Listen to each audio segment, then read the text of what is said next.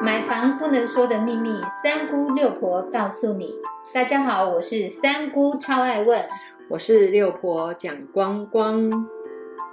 买房100问第53问，贷款不足有差额怎么办？赶快来请教六婆，当买房子的时候遇到有差额不足的状况时，到底该怎么办呢？这个部分呢，我们先来看预售定型化契约，在内政部应记载及不得记载事项的第18条，先来了解它贷款的约定，我们就挑贷款差额的部分应该要怎么样去解决。大家先来念一下条文好了，他说不可归责于双方之处理方式如下，大家要先看好哦，是不可归责于双方，可归责于买方跟卖方呢，那当然里面也有写，他说差额在预定金额的 30% 以内，就是说你今天贷款本来约定 80%， 结果你只能拿到 50%， 有差额 30%， 卖方同意以原承诺的贷款及相同的年限由买方分期清偿。六婆先跟大家讲，基本上这一个在贷款金额在 30% 的部分呢，如果发生的话，我相信你们也应该会放弃。再来是差额超过原预定贷款金额的 30% 的部分，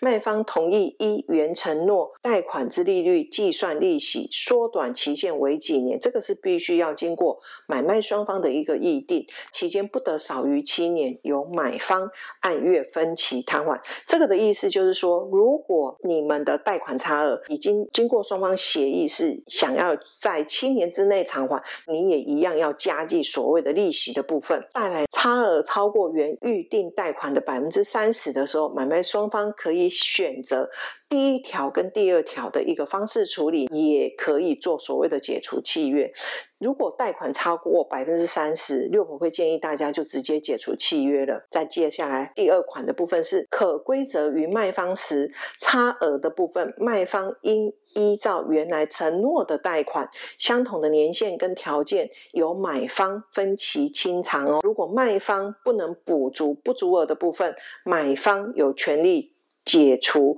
契约。这一条就是非常的白话文，相信大家都可以听得懂。第三款的部分就是可归责于买方时，买方应接获通知日之几天，不能少于30天哦，一般建设公司都会写7天，你可以去争取到30天。再来将一次给付其差额，或经卖方同意分期给付差额。这个就是说，如果问题是因为你的信用的瑕疵啊，或者是你的收入不够啦，被银行呢判定说他给你的贷款大概差了 10%， 可是呢你也愿意这个房子你要继续买的话，你必须就要跟卖方来协商你的贷款的一个差额应该要怎么样去付款。但是六婆要提醒大家，如果差额在 10% 以内，你要分期缴给对方的话，也要经过卖方的同意。一般来讲，建设公司很少会让你去做这样子的一个动作。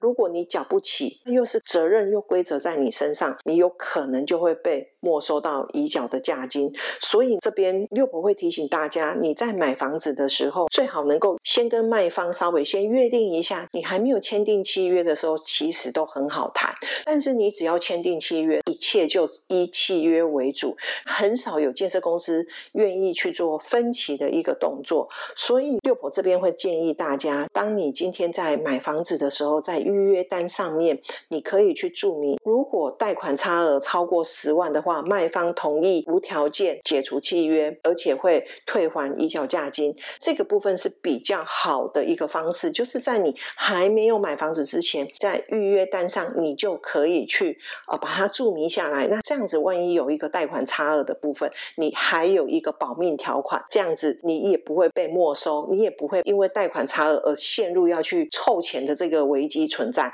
这个部分不晓得大家是不是听懂了呢？搞懂贷款真的是非常的重要，谢谢六婆详细的说明。